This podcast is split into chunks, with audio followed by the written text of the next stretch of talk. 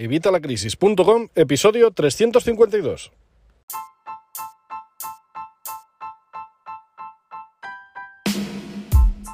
Hola, buenos días, buenas tardes o buenas noches. Soy Javier Fuentes de Vitalacrisis.com y hoy vamos a ver un tema muy interesante y es que ya que estamos con el tema de la guerra, recibo muchas veces la consulta de qué hacer con las inversiones. ¿Invierto ahora que hay una época de volatilidad? ¿No invierto? ¿Es el momento de entrar? ¿Es el momento de salir? Bueno, pues todo eso lo vamos a ver en el episodio de hoy. Todo eso y algunos consejos más sobre todo esto de la guerra. Pero bueno, antes, como siempre, ya sabes, evitalacrisis.com, cursos y recursos de educación financiera y finanzas personales, donde vas a encontrar todo lo necesario para mejorar tu economía familiar, para empezar a ahorrar, para empezar a invertir, para hacer crecer tu patrimonio. Todo eso lo vamos a ver en evitalacrisis.com y estamos a 12 euros al mes. Está más que regalado porque son los únicos cursos que se pagan solos. Si haces todo lo que yo te recomiendo en los cursos, vas a generar muchísimo más que estos 12 euros. Bueno, vamos con el tema del día y es que, bueno, ya llevamos un par de semanas con el tema de la guerra. En algún episodio creo que lo he mencionado, pero bueno, por supuesto, quiero presentar mi más eh, absoluta repulsa a este suceso. Yo sinceramente creo que dialogando podemos conseguir muchísimo más que a tiros, que a bombazos. Pero bueno, es la época en la que nos ha tocado vivir y bueno, pues ha habido épocas peores, así que bueno, tampoco vamos a, decir mucho más. Esperemos que pronto se resuelva, que los pobres ucranianos logren salvar esta situación, que los rusos entren en razón y dejen de agredir así tan gratuitamente. Pero bueno, es la, la situación que tenemos es esta y tenemos que adaptarnos a ella. De hecho, hace algún episodio os comentaba que todo esto de la guerra que ha hecho ha hecho que el oro se ponga en máximos. Lo comentábamos también en el canal de Telegram. Ya sabes, evitalacrisis.com barra Telegram o t.me barra evita la crisis. Ahí en el grupo de Telegram veíamos que el oro está llegando a máximos históricos por esto de la guerra. Y a ver, no es que queramos nosotros enriquecernos con lo de la guerra, pero obviamente cuando sabemos una situación que hay, pues podemos utilizar lo que conocemos a nuestro favor. Aparte de esto, también te quiero decir que ahora con todo esto de la guerra, aquí en España, por ejemplo, solemos ser bastante solidarios y hay muchísimas asociaciones, hay muchísimos sitios donde puedes ayudar al pueblo de Ucrania, hay mucha gente que está donando, hay mucha gente que está colaborando de la forma que puede, pero también hay mucho listo que surge con esto de la guerra y empiezan a poner estafas. Mucho cuidado cuando vayas a ayudar. Está claro que hay que ayudar, yo soy el primero que lo hago, pero tienes que tener mucho cuidado porque en esta época también surgen muchas estafas. Mucha gente que aprovechándose de esa solidaridad lo que quieren es quedarse con nuestro dinero. Así que muchísima precaución, lo digo porque ha habido bastantes mensajes de móviles que están llegando. Ayuda a Ucrania y unos enlaces un poquito raros. Revisa bien dónde vas a colaborar. Colabora siempre en sitios de los que te puedas fiar, porque hay sitios donde vas a poder ayudar, pero ten mucho cuidado con ayudar alegremente porque hay sitios donde no es recomendable que ayudes, porque se van a quedar tu dinero. Bien, dicho esto, vamos con el tema del día. He hecho este disclaimer. Vamos con el tema del día que es el tema de invertir en volatilidad. ¿Debo invertir en época de volatilidad? ¿Es mejor salir? ¿Es mejor entrar?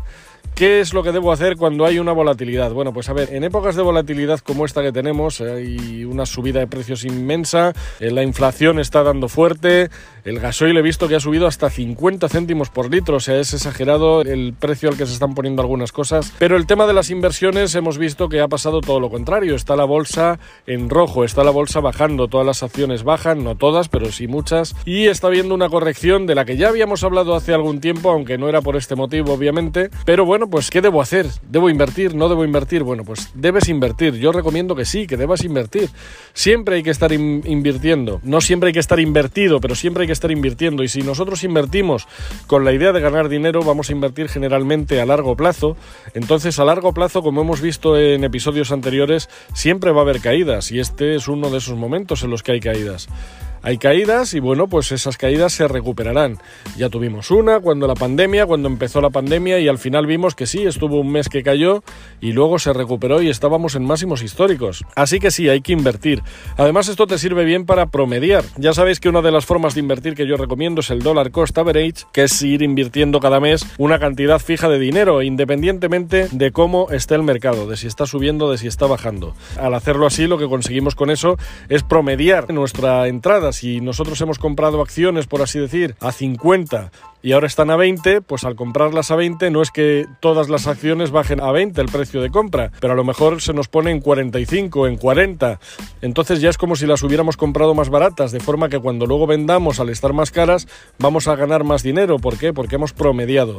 También obviamente si sube a 60 y seguimos comprando, pues esas acciones que ya se nos había puesto en un precio medio de 40, pues a lo mejor nos vuelve a 45. Pero esto es el mercado, el mercado es así. Entonces si utilizamos la técnica del dólar cost average, estas subidas y estas bajadas del mercado nos dan un poquito igual, porque vamos a comprar abajo y vamos a comprar arriba, y eso va a hacer que nuestro precio medio sea inferior. Hay matices, como te decía, en el tema de las inversiones de invertir ahora en volatilidad. Por ejemplo, yo estoy hablando de inversiones a largo plazo.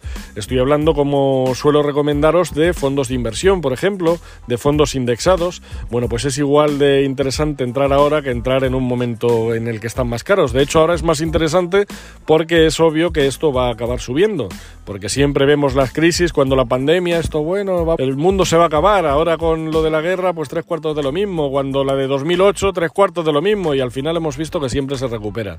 Así que estamos entrando abajo y vamos a obtener más rentabilidad, porque obviamente esto va a acabar subiendo. ¿Cuándo? Nadie lo sabe. Cuando acabe todo esto, cuando la cosa se normalice, luego explotará esa burbuja de la que hablábamos de la bolsa, pues no lo sabemos. No sabemos cuándo va a subir o cuándo va a bajar. Si lo supiéramos, pues siempre compraríamos abajo y venderíamos arriba, pero esto no lo sabemos.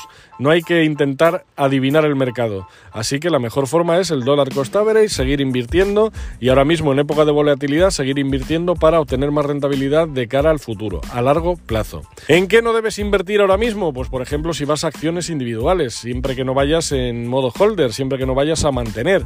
Si vas a intentar comprar y vender, pues a lo mejor no es el mejor momento porque ahora están muy abajo y en un momento dado pueden darse un giro que no te esperabas y dejarte al descubierto. Así que en esas opciones, por ejemplo, no es interesante invertir. Pero la inversión que nosotros hacemos, que es a largo plazo, que es en fondos indexados, incluso te digo más, en criptomonedas, que ahora está muy bajas también por todo esto, bueno, pues también es buen momento para invertir. Yo de hecho compro mucho en criptomonedas cuando está bajo, porque así promedio mi precio cuando he comprado más alto y consigo mayor rentabilidad. ¿Pero por qué? Porque mi idea es mantener, yo no especulo, yo lo hago para invertir, lo hago para aumentar mi patrimonio. Entonces sí, es bueno invertir ahora. Ahora, por ejemplo, ¿es bueno comprar oro? Bueno, pues tampoco, porque hemos visto que está en máximos históricos.